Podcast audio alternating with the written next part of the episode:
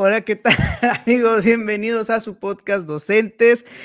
Pues Andrés, el día de hoy, este, para quienes nos, nos escuchan, pues se perdieron el intro tan curioso y que para mí es una sorpresa, no, no. Recuerdo que en algún momento me comentaste una idea medio viajada, pero pues es la primera vez que lo veo. ¿Y qué tal? ¿Qué te pareció, Manuel? Muy, muy interesante, muy ilustrativo. Pues qué bueno, quiero pensar que te gustó. Sí, sí, sí, sí. Pero este, me gusta la parte que estamos destruyendo la escuela. Bueno, pues ahí está. Este es el nuevo intro de nuestro podcast Dos Entes.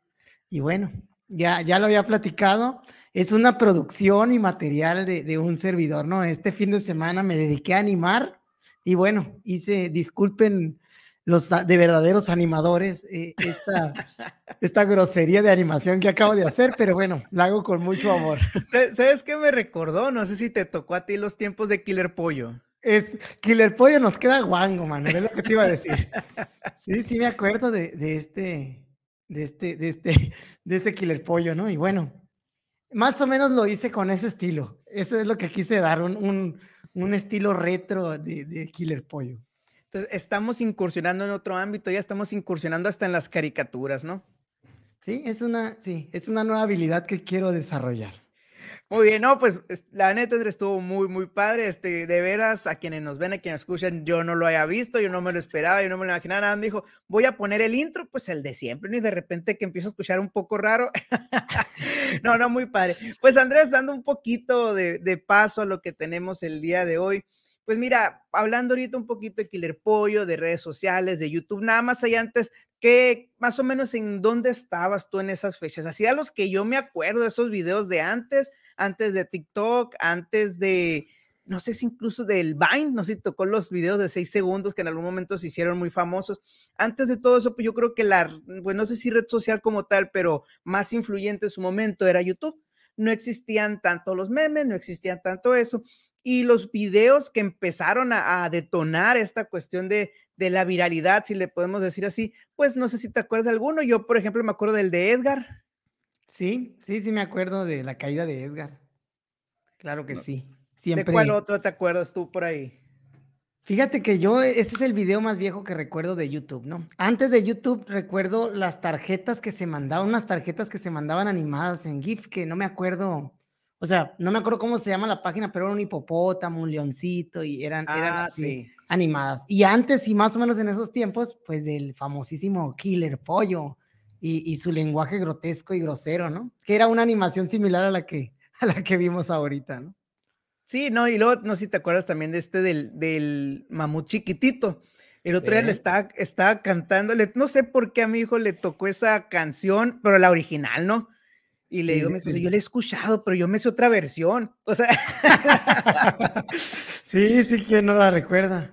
Eran, por ahí. Eran las primeras animaciones y las primeras eh, parodias, no sé si decirle yo. Eh, así la conocí yo como con, con, la grosería y no como, como ahora viene en las canciones infantiles. Qué difícil, ¿no? Querer, mejor me quedé callado, no vaya a ser que diga una, una cosa que no es, mejor escucho la versión original. Pero sí, te decía, estos videos virales que iniciaron, pues que de Edgar, de Killer Pollo, del mamut chiquitito, no sé, te tocó Doctor Goku, luego nos vamos al de Obedece la Morsa, la Tigresa del Oriente, o sea, me estoy yendo a los que yo me acuerdo así más, más de antes, ¿no? Este, que, que fueron famosos y que era como una novedad el estar, el estar, llegar a secundaria, prepa, oye, ya viste lo que sacó, ya viste lo que salió, similar también al fenómeno que fue con otro rollo en su momento, con Nadal Ramones, ¿no? Que todos los martes llegabas el miércoles y si no lo viste, pues no estabas ahora sí en onda, como dicen los chavos. Ay, en onda, dicen los chaborrucos, loco, yo no sé cómo dicen ahora. Pero los chaborrucos, no estás en la onda, ¿no? No estás in. No, fíjate que, que sí. Ahora el que llega el jueves a su escuela y no platica del tema de docentes, es el que está fuera de onda. me, gusta, me gusta esa, evolución que estamos teniendo. Bueno, pues, bueno, pues, ¿qué pues tenemos para el día de hoy, Manuel? pues hablando un poquito de memes. Sí, sí, de hecho empezamos de, muy buen humor.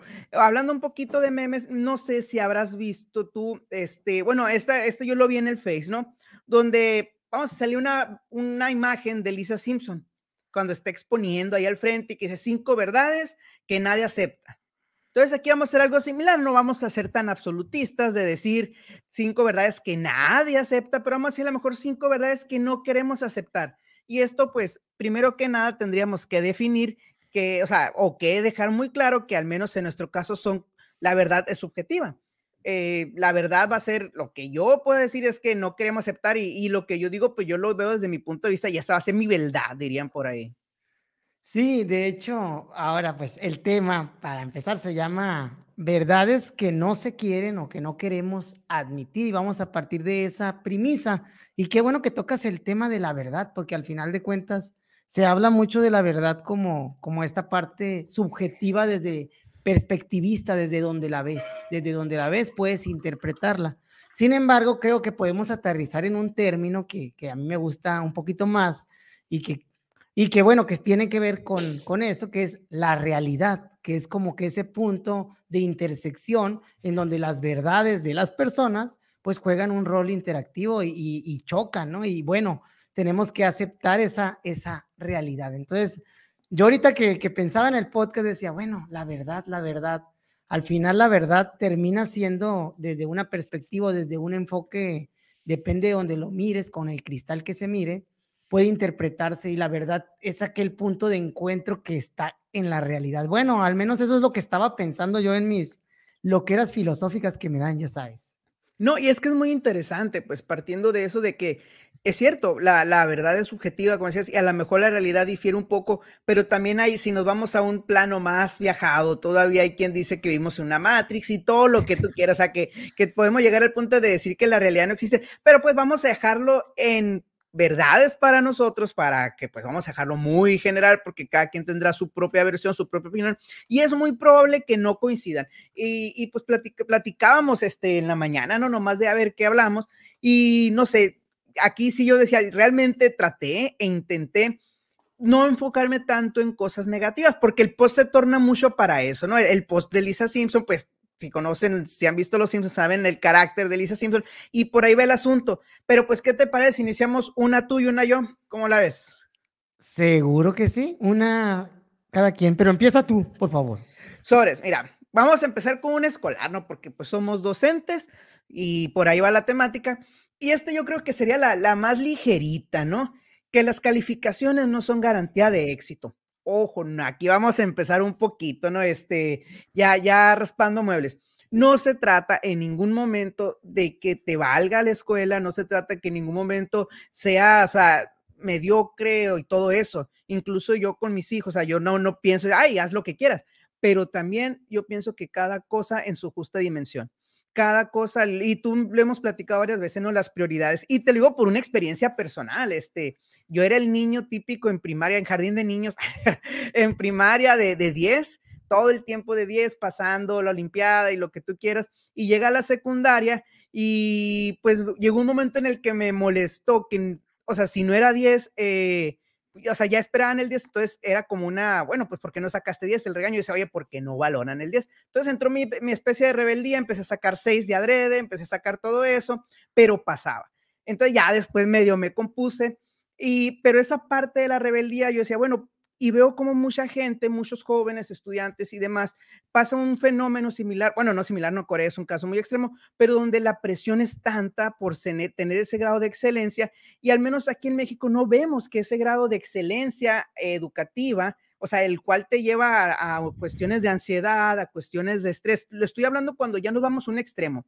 No estoy diciendo que la responsabilidad sea mala para nada, al contrario, la responsabilidad es perfecta Siempre hay que dar tu máximo esfuerzo, siempre hay que dar la milla extra. Pero yo me refiero cuando tú pones una calificación por encima de tu salud y que ves que al final no tiene repercusión en tu éxito futuro. Sí, me too, te voy a decir, me too. Yo también era esa, esa persona y curiosamente quisiera aquí yo citar el último estudio de PISA, en el cual se hace esta valoración por primera vez de lo que es la felicidad en las escuelas. Y curiosamente, los países con mayor índice de felicidad, según la prueba, no son los países que tienen el mayor rendimiento académico, que tienen puros dieces. Al contrario, los que tienen las mayores calificaciones en las asignaturas, que son países orientales, son los países más infelices. Y entra la pregunta, esta que dicen, inteligentes pero infelices o tontos pero felices, que era como que las notas, las notas periodísticas era lo que decían y decías tú, ah, caray, como que este balance como que no está bien. Por eso, si admiro algunos de los, de los este, sistemas educativos mundiales, que no estoy tan adentrado tampoco, pero lo digo más o menos ahí, que son más, son niveles más equilibrados los que manejan, por ejemplo, Canadá, Finlandia, que son, son como, son como sistemas educativos que tienen cierto balance, pues no están tan a la exigencia como los de Medio Oriente, ni tampoco tan sueltos como los de Latinoamérica, que pues los países más felices eran los latinoamericanos, éramos nosotros muy contentos y felices, pero con bajos resultados académicos. Entonces sí, es, es bien interesante, ¿no? Bien interesante esto que, que estás mencionando. Sí, y, tomando aparte la, la, cuestión de la felicidad, eh, también al momento de, de, plantear, yo me acordaba mucho de los compañeros que yo tuve en, voy a hablar de secundaria en adelante, ¿no? en secundaria, en la prepa, en la normal, cómo, o sea, quien tú pensabas que iba a sobresalir de muchas otras maneras, eh, realmente no fue así, o quien tenía siempre los dieces, realmente, o sea, no, no obtuvo, o ves que hay, hubo personas más exitosas que otras que realmente tú pensarías que ya serían. Hay una experiencia, hay una, tengo una eh, anécdota en la normal, ya creo que ya te la he contado, no voy a decir nombres por, por saludos a mis compañeros, por respeto a mis compañeros, pero pues había un amigo ahí que quienes sepan de la generación es conocido, yo, yo soy par, yo no puedo decir soy de la generación tal, yo soy de la generación de él, o sea, porque él era el conocido, ¿no? Y pues pasa que hace el examen de la normal y queda en excelente lugar cuando nadie pensaba y quien pensaban que sí, oye, pues cómo es posible que no y que él va a tener un lugar más privilegiado, él va a tener oportunidad de escoger primero su plaza y se generó una polémica. Y yo al menos, yo pues sí que fue la, oye, pues se lo ganó, o sea, así son las reglas, lo que hemos dicho, se lo ganó. Entonces, pues ahí por ahí va eso, ¿no? También tendríamos que definir eh, la palabra éxito, ¿no? Porque también es una definición muy, muy personal la que se va creando. Y si lo dices en éxito, como algo monetario, pues sí, definitivamente hay otros factores para que te vaya bien en cuestiones económicas y, demás, pero pues sí, te sigo, te sigo, Manuel, con lo que, con lo que dices. Bueno, seguiré yo con la mía, ¿de acuerdo? ¿Te parece? Sobres. Bueno, verdad es que no queremos admitir. Esta es una verdad. Confundimos estar ocupados con ser productivos confundimos estar ocupados con ser productivos. O sea, las personas regularmente creen que porque están ocupadas haciendo algo, siempre haciendo muchas cosas, son personas productivas. Y si lo vamos al, ámbito escolar, pudiéramos decir un maestro o un director que siempre está haciendo cosas, no necesariamente significa que sea productivo, porque la productividad tiene más que ver más con los resultados y con la eficiencia de los tiempos para lograr las cosas. Y el estar ocupados, pues realmente puedes estar haciendo mil cosas que no te lleven a ningún lado. Entonces, eh, esta es una verdad que tal vez no queremos admitir, no sabemos o confundimos lo que es estar ocupados con ser productivos. Sí, me, me gusta y yo lo ligaría un poquito a lo que hemos platicado también a la cuestión del asistencialismo. O sea, creo que esta pandemia nos ha enseñado que el estar no siempre significa estar. O sea, que el hecho de que estés ahí no te garantiza nada. Y como muchas veces el hecho de no estar presencialmente te genera una mayor productividad o te genera mayores beneficios y que se ha visto, ya vamos a otros ámbitos donde la renta de oficinas y demás, ¿no? Entonces, como que teníamos ese miedo al no ver presente, al, no verlo ahí directamente, pensamos que, que se estaba haciendo pato o que simplemente no. Y sí, o sea, cuántas veces, y, e incluso yo lo vería más por una cuestión de del carácter personal de uno. Hay mucha gente que no puede estar sin hacer nada y que está y que está y que sigue y que sigue. Y pues hay tiempos, insisto, hay tiempos para todo. Sí, sí, sí, la parte de las prioridades está más que claro que, que te gusta. Y de hecho, sí, la productividad tiene que ver con la gestión del tiempo, la organización del tiempo, la priorización y que con ese tiempo que puedas tener, te salga, ¿no? Esa es una persona más productiva, aquella persona que en tiempos determinados logra los, los propósitos que espera o las expectativas que tiene. Entonces, eh, esa fue la primera mía. Muy bien. Este, bueno, pues aquí la segunda, si, si te parece bien, y esta, a mejor, como te digo, esta ya va por mi beldad, ¿no? O sea, esta va por percepción personal y por lo que he escuchado en mi ámbito de trabajo, donde el ser maestro, o sea, no hablo de quienes ya somos, hablo para nuestras, las generaciones que vienen todavía. El ser maestro ha dejado de ser un proyecto de vida atractivo.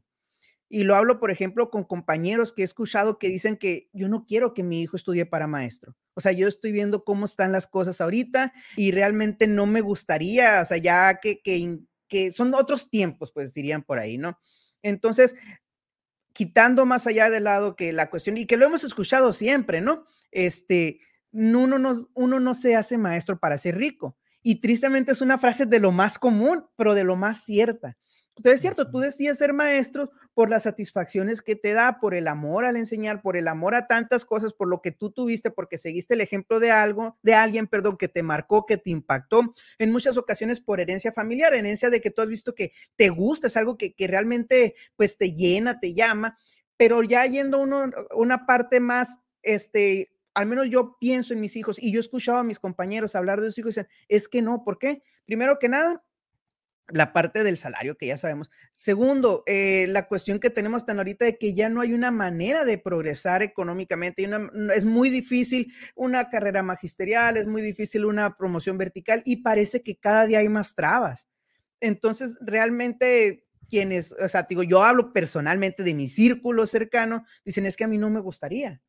Y vamos a lo mismo, ¿no? O aquí no se trata de, como tú dices, el éxito se define de muchas otras maneras, pero hablando como padres, o sea, hablando como padres, y yo creo que para las futuras generaciones, que incluso también se menciona, pues, pues, es que ser maestro ya no es la misma ilusión de antes, ¿no? Tú lo has dicho, el que se casaba con una maestra era como su, su pensión ya. Cheque te quiero, era cheque, te, quiero.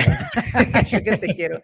Este, sí, pues entonces, mm, como te digo, el éxito lo dijiste muy bien, variará de cada persona y quien quiera ser maestro, qué padre, o sea, como te digo, tú y yo y quienes nos escuchan y que somos, sabemos por qué lo decidimos ser pero ya viendo más a futuro, viendo nuestras generaciones que vienen, sabemos que no va, que va a ser más difícil, que vienen tiempos complicados.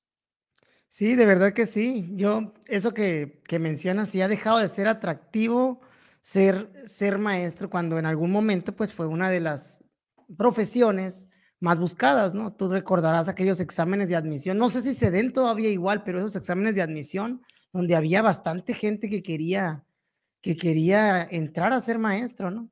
No, sé, si, mande. Ah, no sé si a ti, por ahí me tocó hacer eh, fila en la madrugada en la normal, dormir allá afuera en la normal para poder tener una ficha. No te tocó por, por examen, a mí ya me tocó por examen exani. Sí, o sea, por, por examen, pero la ficha para hacer el, o sea, ficha para tener espacio para hacer el examen. Ah, no me acuerdo, a lo mejor y sí, mi papá era muy de madrugar, a lo mejor él es el que hizo la fila. Gracias, viejo. Si lo hiciste, no me acuerdo, la verdad.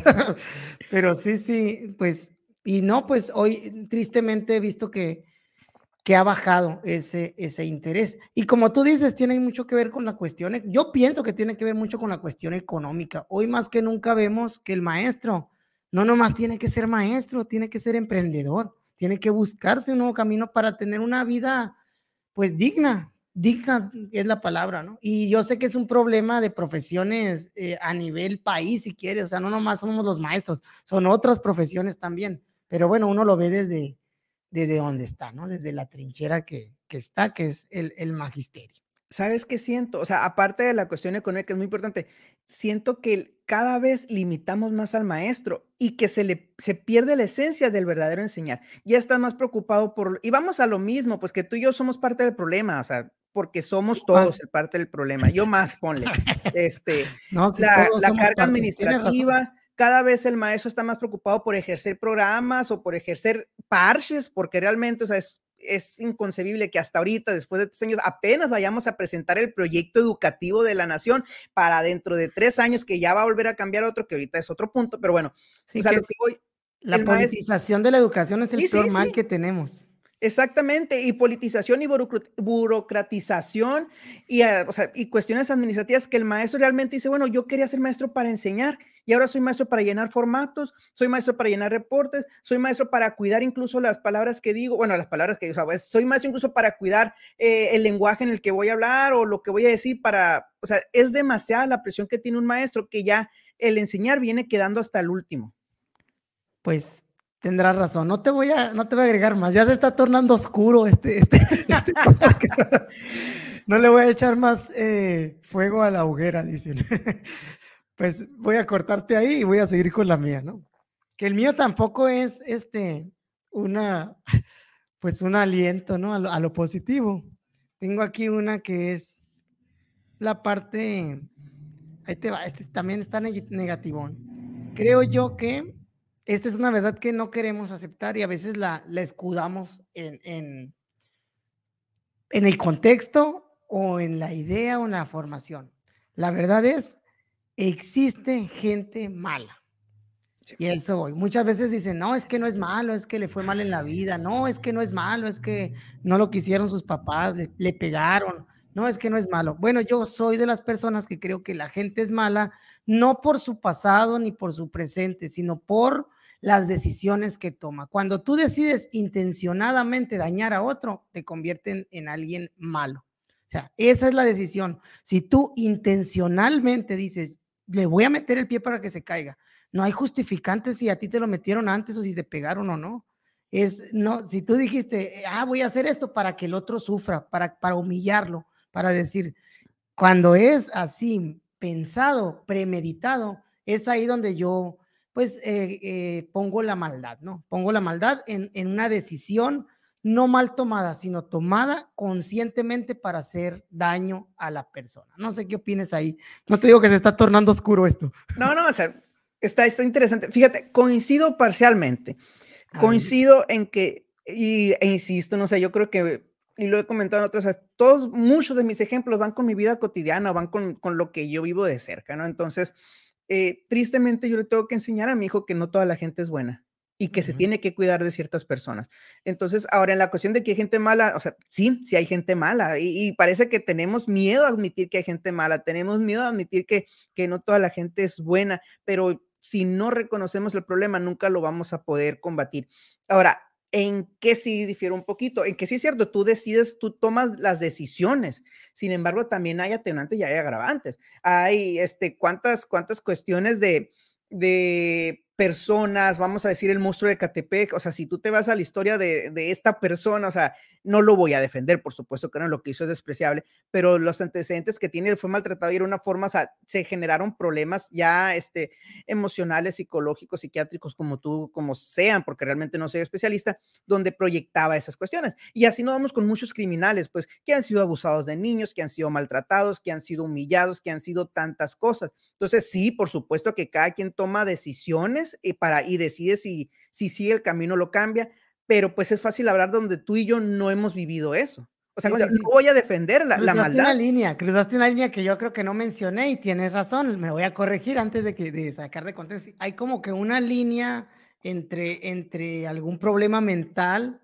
o alguna situación que, que te lleva a convertirte en, en otra persona y lo que yo estoy comentando, pues lo que yo estoy comentando como que es un nivel más abajo de personas que con, con alevosía y ventaja o con ganas de fregar, para decir, hacen eh, daño a otros. Y a lo mejor lo hacen, unos llegarán a niveles extremos de daño como son los que tú estás mencionando ahorita, pero que se determinan, pues no sé, una sociopatía o un problema mental y otros no llegan a ese extremo, pero la premeditación pienso yo que es como que la idea que quiero dejar dicha. Pero tienes razón, hay una línea entre, entre la responsabilidad, por decirlo de alguna manera, de lo que, de lo que uno hace por esos traumas que, pudiera traer, que, que también cruzan un límite, ¿no? Ahora, yo te agregaría una pregunta. Este, ¿Esto aplica también para niños? Es una pregunta muy, muy interesante, ¿no? A mí, yo muchas veces lo he defendido en el sentido, digo, bueno, es que el niño no, no creo realmente, en mis creencias no está el que exista un, un niño malo, ¿no? Creo que, y mira, puede, puede sonar contradictorio, ¿no? Porque pienso que el niño en su formación es un ser que está aprendiendo y está desarrollando y muchas de las cosas que él hace que no las consideramos buenas dentro de lo ético, de lo moral, son cosas que va aprendiendo en su misma formación, pero llega un momento en el que él ya, ya, ya toma decisiones ya con un poquito más de respaldo, con argumento y puede, puede decidir actuar de una manera u otra. Yo creo que cuando se es niño, a veces se actúa por experimentación y vas viendo lo que está bien o que está mal. Vamos a poner el ejemplo de rayar la, la pared, por ejemplo. Los niños cuando están bien chiquititos, pues ahí rayan la pared y a veces rayan una, luego rayan la otra y están explorando donde sí pueden, ¿no? Donde sí pueden. Claro, el papá pues le va marcando la pauta de, cómo lo va formando. Entonces, eh, por ahí va. Sí, no, y yo, hablo de casos más extremos, ¿no? Este, pues tristemente tenemos la, la última historia de, del niño, ¿no? Que, que tristemente se suicidó a causa de sufrir el acoso o que conocemos como bullying constante. Y hemos visto más casos. Entonces, sería una, una pregunta para reflexionar y también otra pregunta para reflexionar. Tuve un compañero, Manuel, que, perdón que te interrumpa, pero que, que, le metió el cabello en preescolar, que le metió el cabello a un enchufe a una niña. Digo, no sé qué quería hacer, ¿no? Pero es, no sé, quería, empezó quería cabello. Quería, quería, sí, pues dijo, a ver si agarra energía, ¿no? Esta niña está muy dormida. Y se le empezó a quemar el cabellito, ¿no? Pero bueno, no sé. Sí, sí, no, hay, hay, muchas situaciones, y como dices, a lo mejor muchas irán por la experimentación, por la curiosidad, pero aquí es la cuestión de, de cuando realmente hay una intención premeditada, como tú dijiste, y también la otra cuestión que, que ha sido cuestión de debate, en algunas noticias muy específicas hasta qué edad al niño se le debe seguir tratando como niño o a qué edad se le debe tratar como adulto. Hablando de muchachitos de 15, 16, 17 años que ya cometen muchos crímenes y que tristemente han sido, son utilizados por el crimen organizado sabiendo de los beneficios eh, que cuentan ante la ley, ¿no? Sí, sí, sí. Entonces, ya, ya, es otra cuestión que, que nos lleva a mucho más. Pero bueno, para no tornarlo tan turbio como tú decías, pero un poquito sí, o tan oscuro. Fíjate, este, bueno, va mucho con lo que estamos hablando hoy. Hablábamos de verdades. Entonces, yo creo que últimamente se le da más prioridad o es más importante decir algo bonito que decir la verdad. A ver, otra vez repítemelo, por favor. Es más importante actualmente decir algo bien, decir algo políticamente correcto, decir algo que vaya con la mayoría a decir la verdad decir la verdad parece que, o sea, te lo voy a poner con este ejemplo en la mañana que hablamos, o sea, o sea, la verdad, sí dices, es que no puedo decir tantas cosas porque me puedo meter en problemas. O a lo mejor no, no, unas, como decías, tú te autocensuras. Autocensuras. Porque has visto tantas cosas que, que ya hasta te da miedo decir la verdad o lo que tú consideras la verdad. Porque una cosa es decir una opinión, incluso con la propia opinión, ya estamos coartados de libertad de expresión porque te tienes que autocensurar porque sabes que eres un objeto de linchamiento muy sencillo, el hecho de ser maestro, el hecho de ser maestro, el hecho de ser servidor público, el hecho de, de lo que, o sea, de estas cuestiones que, que pertenecemos, el gremio de los maestros, te tienes que autocensurar en demasía porque por más que sea algo cierto, no lo puedes decir porque no es lo políticamente correcto. Y es a donde voy, ¿no? Se le da más valor, se le da más prioridad. Este, el que diga lo políticamente correcto, aunque sea una, una mentira, está bien, pero el que dice la verdad, este, en muchas ocasiones es, es este, estigmatizado. Linchado mediáticamente, tú lo dijiste, sí, sí, sí. O sea, no puedes pensar diferente a la opinión popular, vamos a decirlo, de, que tiene que ver con lo políticamente correcto. Precisamente sí, creo, creo que sí. Y hoy, más que nunca, esta parte de, lo popular en cuanto a la mediación, en cuanto a la, en cuanto a la comunicación, viene lleno de una carga y de una ideología muy, que está creciendo más y más. Y ya hemos hablado de esto, ¿no? De la parte mm, de las minorías ruidosas y las mayorías silenciosas, aunque le decía, creo que era otro término el que usaba, no minoría ruidosa, sino la mayoría silenciosa y la minoría... Ay, no la recuerdo. Escandalosa, si quieres decirle. Escandalosa, sí, sí. O sea, que pocas personas, o a través de las redes sociales, pocas personas pueden hacer mucho ruido y la mayoría que no se meten en problemas se quedan callados o tienen miedo al linchamiento mediático que se les viene encima por decir tal o cual opinión o tal o cual cosa. Entonces sí, sí, sí, coincido contigo, no te la voy a debatir. ¿Y te ha pasado a ti? ¿Te está pasando en este momento, Andrés? Que te autocensuras. sí.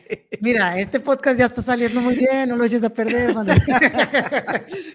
este, este Les vamos a decir verdades que no debemos de decir, pero pues que tenemos ganas de decir. sí, sí, sí, mira, yo te voy a decir, me siento muy a gusto en este podcast. ¿Para qué? ¿Para qué? muy bien. pues ahora vas tú. Pues mira, ahí te va otra, ¿no? Ahí te va otra, otra verdad que no queremos aceptar. Y esta ahí te va. Ahora, esta tiene que ver con el mundo de las ideas, Manuel. el mundo de las ideas, esas ideas que, que, que te gusta, ¿qué te voy a decir? Todo mundo tiene, ¿no? Pero que ahí va. Tener ideas es fácil, o buenas ideas es fácil. Lo difícil es ejecutarlas. Esa es una verdad, ¿no? ¿Cuántas veces no hemos tenido un amigo que llega y te dice, oye, tengo una buena idea, voy a hacer esto, mira, quiero hacer que a este, mira mi proyecto, y te lo marcan a dos años, a un año, a tres años, a cinco años y a diez, y pasan tres años y todavía te lo está contando, todavía te está diciendo, pero no se pone manos a la obra. Y esto aplica mucho en, en todos los ámbitos. Si nos vamos al escolar, porque pues este es un, un podcast educativo en, en muchos ¿Ah, aspectos. Pasa también, pasa también que nos vamos a, al aula y que y vamos al consejo técnico. En el consejo técnico hay super ideas y vamos a hacer. Pasa el tiempo, pasa el mes y vuelve el consejo técnico y cuando llega a ver las acciones que planeamos, no todos las hacen, las hacen unos cuantos o casi ninguno y empieza, no, es que no hubo tiempo, que el programa que el seguimiento y las razones y analizas lo que planeaste y ya hiciste otra cosa distinta. Entonces, tener ideas es fácil, lo difícil es ejecutarlas. Muy bien, yo lo complementaría con una, un giro un poquito este, a lo que mencionas. Oscuro, porque andas oscuro. No, no, no, no oscuro, al contrario, eh, se me hace muy interesante lo que comentas, pero también lo, lo cambiaría un poquito, le daría otra perspectiva en el sentido de que sabemos lo que tenemos que hacer, sabemos lo que nos conviene, pero no lo queremos hacer. O sea, eso pues, sabemos, y, vamos a todos los ámbitos, que sabemos que, que es bueno el, hacer ejercicio, pero no lo hacemos. Sabemos que nos conviene comer bien, pero no lo hacemos. Sabemos que nos conviene la, mantener una, una cuestión estable emocionalmente, pero no lo hacemos. O sea, sabemos que no es bueno pasarse el alto, pero, o sea, es lo que voy, pues sabemos lo que nos conviene y lo que no nos conviene, y muchas veces parece que estamos más empeñados en hacer lo que no nos conviene. Sí, sí, sí. ¿Qué te voy a decir? La sabiduría es hacer, dirían la película de El Guerrero de la Paz. No sé si la has visto, pero ahí dice. No, no, no la he visto. Ya te hice un spoiler entonces. sabiduría es hacer, ¿no? Es la diferencia entre conocimiento y sabiduría. El conocimiento se puede tener, se piensa, está en este mundo acá arriba en la cabeza, mientras que la sabiduría tiene que pasar a la realidad y tiene que hacer un hecho. Entonces, tú no sabes que fumar es malo hasta que dejas de fumar. Si no, solamente conoces que fumar es malo, pero no lo sabes. Porque si lo supieras, no lo hicieras. Pero ¿y si recaes? O sea, sabes, te diste cuenta que no es bueno, que te sentiste mejor el tiempo que no. Pero ya que volviste a recaer, ya. o sea, sí, pues vamos a suponer, eh, dejaste de fumar, te sentiste muy bien, pero pues quieres volver a fumar. fumar es malo. ok, bueno. Muy bien. Mira, me quedan dos, ¿no? Voy a dejar la última porque es, bueno, es la que eh, siento que un Tengo una políticamente incorrecta que decir, no sé si tengas tú una de esas. Sí, sí, de hecho, yo así, y la quiero dejar al final. Igual yo entonces, igual yo. Sobres. Vamos a quemarnos aquí ahorita. Sí, eso para que sea la última, pero esta no es la tan fea, ¿no?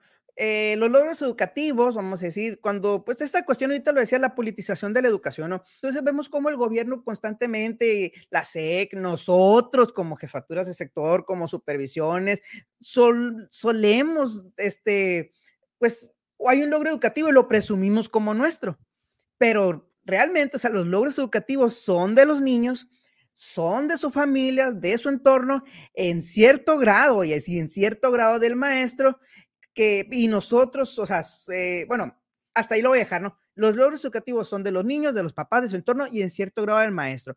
Cuando un logro educativo, ya sea para presumir, es cuando es un logro constante.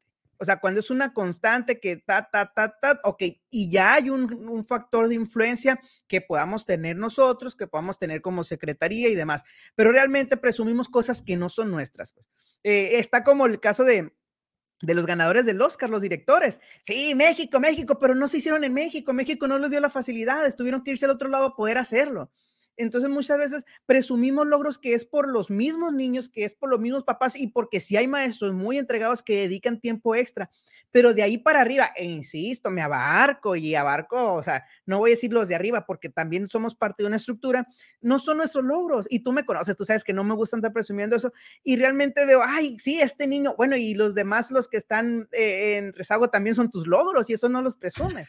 Entonces, sí, o sea, nosotros, cada uno en su función, pues apoyamos en general las condiciones mínimas con nuestras gestiones, con nuestros apoyos. O sea, no, no voy a, o sea, no voy a abarcar todas las funciones porque sabemos que son más, no, pero lo estoy poniendo de una manera muy general.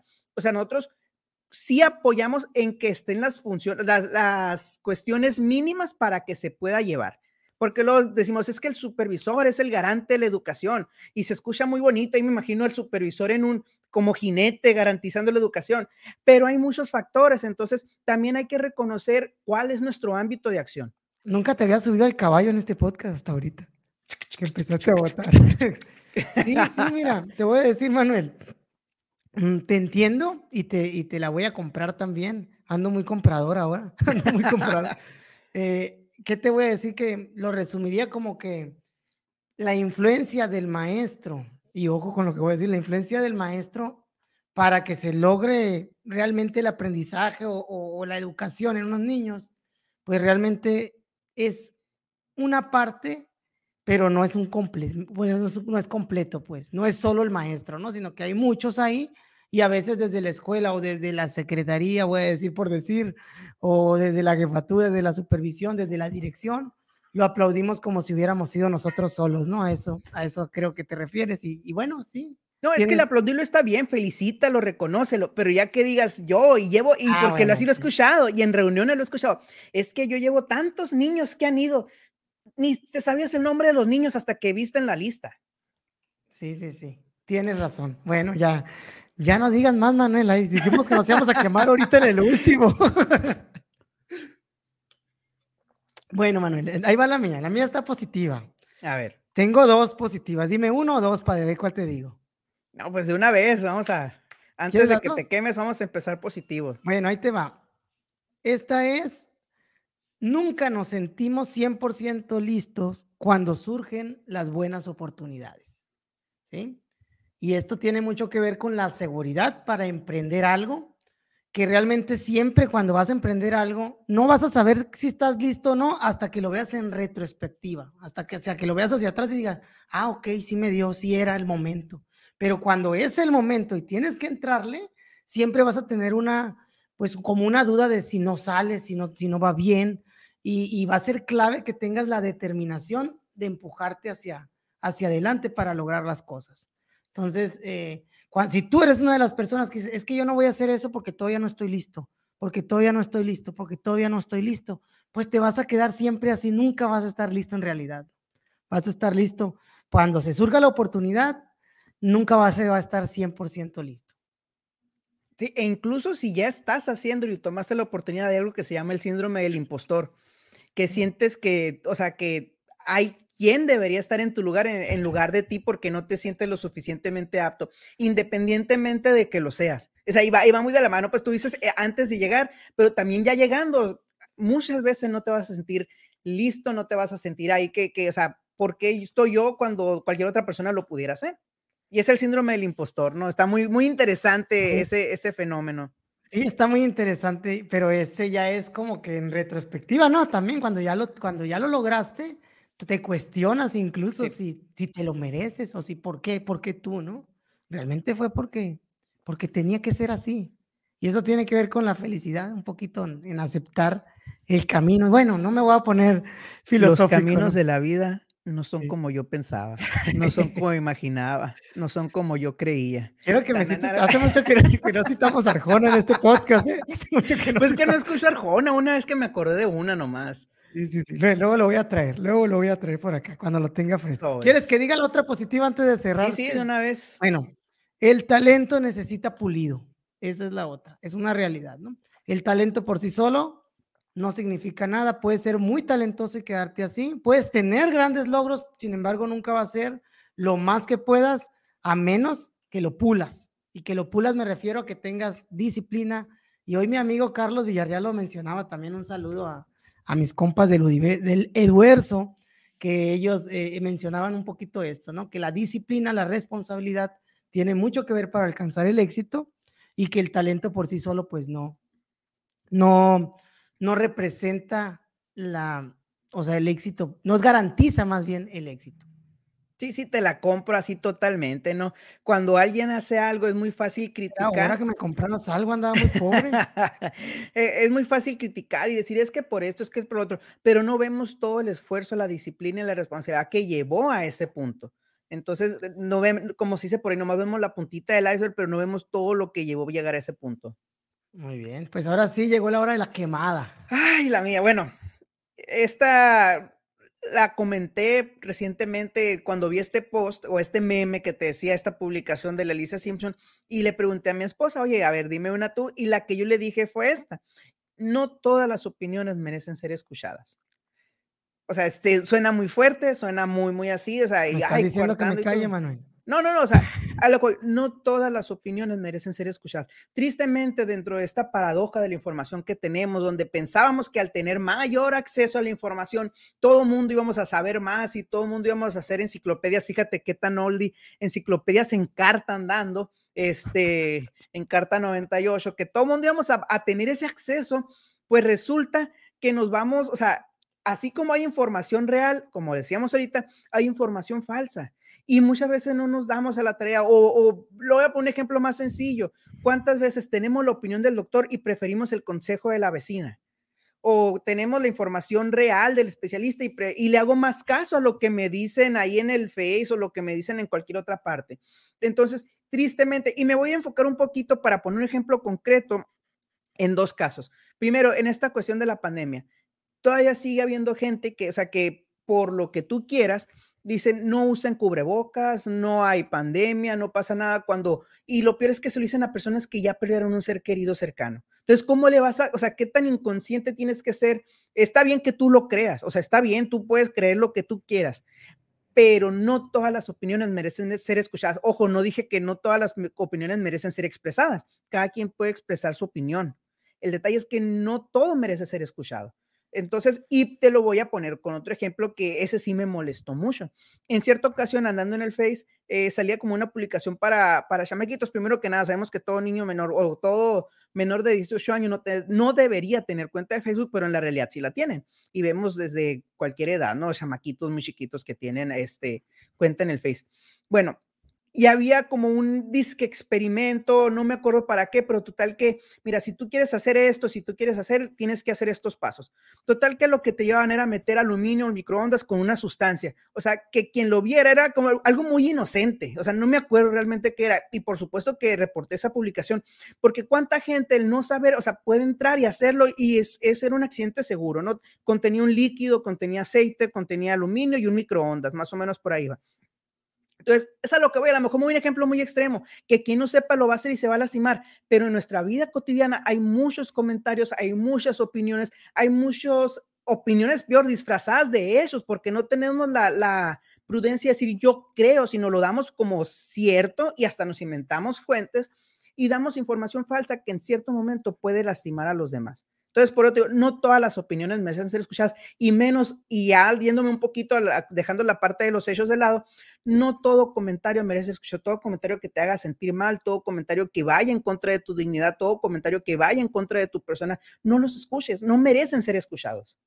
Sí, y qué tan importante ahí, y Manuel, también para la toma de las decisiones, yo creo, o sea, que hay decisiones que, que se van a tomar y que precisamente eh, hay opiniones que no, pues no debieran de, salir porque las decisiones se toman con relación a un argumento o a un sustento regularmente que tienen que tener una base fuerte para, para ello. Y qué tan importante, aquí me voy a meter un poquito con el programa, desarrollar lo que el programa de aprendizaje clave nos menciona, que es el pensamiento crítico, en el campo de formación, de exploración y comprensión del mundo natural y social. Lo tengo fresco porque lo vi hace poquito. Digo, no, no siempre lo puedes sacar en una conversación, Manuel. O sea, me la pusiste bien ahí. Entonces, el pensamiento crítico que tiene que ver con analizar la información, saber descartar la información falsa para poder basarte en lo que la ciencia te pueda decir. Y creo que más que nunca necesitamos favorecer, fortalecer estas habilidades en los estudiantes porque precisamente está pasando esta, esta parte, ¿no? Esta parte que dices de, de los fake en cuanto a, pues la inocencia de los niños o también la maldad de la gente de no más estar dando, dando lata o queriendo hacer un, un mal, ¿no? Sí, bueno, cuando, y no nada más los niños, hay mucha gente que, que la cuestión de la ignorancia, si lo pudiéramos decir así. Ahora lo vimos mucho con el COVID, tómate este medicamento, tómate otro, tómate otro, y muchos de ellos, o sea, nomás porque lo publicaban en el Face ya andaban tomando y muchos de ellos eran dañinos. Sí, sí, sí. Bueno, pues mira, yo voy a cerrar, pero tú, tú no, no siento que te hayas quemado mucho, ¿eh? Está, la suavizaste un poquito esa. Porque el no toda opinión merece ser escuchada. Sí, sí, no, no sonó tan agresivo como lo que voy a decir yo. A ver. Chan, chan. Antes de invitarlos, ¿no? Que, que los comentarios, quien esté escuchando esto, en los comentarios nos dejen las verdades que ustedes piensen que no queremos admitir o las verdades que no se admiten. Ahí sería bueno verlo en, el, en, este, en este video, en los comentarios y bueno, tal vez en, el grupo del Face también, en la página del Face. En la página de Facebook, profe Andrés, o en el video en Andrés Morales 1, en esta lista de reproducción. Bueno, la mía es la siguiente y tiene que ver con una tendencia este, de última, ¿no? Que tiene que ver con el body positive o body love. No sé si lo, si lo conoces, dice. Sí. Digo, el amor propio no aplica para la obesidad. Esa es la verdad que yo creo que es. A veces creo que ahorita se está confundiendo mucho la parte de quiérete a ti mismo, ámate a ti mismo, eh, la figura de tu cuerpo no importa. Tienen razón, Sí, tienen razón en, el sentido de que no debemos seguir los estereotipos que nos imponen las, las artistas, las revistas, las modelos, eh, que, es, que es e, esa figura esbelta, estética, delgada. No, no eso. Pero no creo que sea un argumento, porque lo he visto en argumentos de que, ay, quédate a ti. Y está una persona con obesidad o con mucho sobrepeso, porque esa parte del, del amor propio también tiene que ser que a tu cuerpo le des lo que necesitan, los nutrientes. O sea, la, base de, la alimentación tiene que ser con nutrientes, equilibrada, balanceada y también la parte de hacer ejercicio que trae beneficios al cuerpo, independientemente no para que te conviertas en fitness, pero sí para que goces de una buena salud, que puedas tener una mejor calidad de vida, que no te canses ni te bofes cuando vas por a la tienda o algo, entonces, eh, creo que se ha confundido un poquito esto del body positive o el body love o el amor propio con justificar a veces la pereza y otras y otros antivalores. Digo, creo que está más fuerte mi comentario. Sí, no, no, coincido totalmente. Y, y es que hemos dejado, a lo mejor, en ciertos momentos la, la obesidad se considera una enfermedad y ahora parece que es un atributo. O sea, y, entiendo tu punto y coincido totalmente, ¿no? Como tú dices, va, se ha cambiado algo bueno, algo positivo, que era el aceptar tu cuerpo, el no buscar la imagen perfecta, el no buscar la figura perfecta, que, que si no la tenías, no, o sea, porque puras modelos, flaquitas y lo que tú quieras, eso se ha llegado al punto de déjate como seas, no importa, al cabo, body te decías. Al cabo todos nos vamos a morir, dices. Sí, pues, y se, y se cambia un poquito esa parte también del, del la cuestión de la salud, pues ya te estás metiendo con una cuestión donde vemos cómo en México tenemos muchos casos de diabetes, tenemos muchos casos de enfermedades de la, este, del sistema circulatorio por relación a esto, hipertensión y demás. Entonces, ahí sí, yo totalmente de acuerdo contigo. Sí, Manuel, y te digo que, que si nos vamos a la escuela, me da gusto que últimamente por esa, vamos a decir, línea eh, nacional de problemas que tenemos, pues se busca un poquito la vida saludable, ¿no? ha habido diplomados, ahora a cada consejo técnico vienen algunas guías para estrategias y está, está interesante cómo también se le está apostando a eso, pero pues la corriente está muy fuerte, ¿no? La corriente de pensamiento esta está, siento yo que está muy fuerte y no creo que le haga mucho, mucho bien. Y bueno. Mira, voy a meter uno ahí similar. El, la no discriminación no debe convertirse en promoción. Ok, la no discriminación no debe. Sí, porque o sea, el no discriminar por un cuerpo, eh, o sea, no, la no discriminación no debe convertirse en promoción. No sé si me explico con, Explícala mejor porque no, no. Sí, pues el hecho de no discriminar a las personas, pues en la cuestión de, del, del cuerpo o de cualquier otra cosa, es diferente ya generar una promoción. Sí, ok, así que promuevas que te, de, que te dejes así, pues, eh, con esos problemas, ¿no? Sí, ya lo, ya lo comprendí. Bueno, pues vea por ahí, con eso yo creo que vamos ya cerrando, ¿no, Manuel? Con eso terminamos. ¿Algo que quieras agregar? No, interesante eh, esa parte también que que nos comenten, ¿no? Este, sin miedo, sin miedo al éxito. Sí, sí, sí. Aquí pues voy a aprovechar para mandar nada más saludos a la maestra Jimena, a la maestra Cristal, que también se aparece por acá y nos mandó pues saludos y sus buenas vibras. Gracias por estarnos acompañando. ¿Quieres volver a ver la animación? Sobres, dale. Bueno, pues para los que no entraron tarde, pues nomás decirles que empezamos hoy con una animación nueva, obra maestra de aquí del caricaturista Andrés Morales y digo, bueno, nos recordó a, nuestros viejos tiempos. La vamos a poner para finalizar. Cuídense mucho, sigan nuestras redes, Facebook, profe Andrés Morales, YouTube, Andrés Morales 1. Vámonos.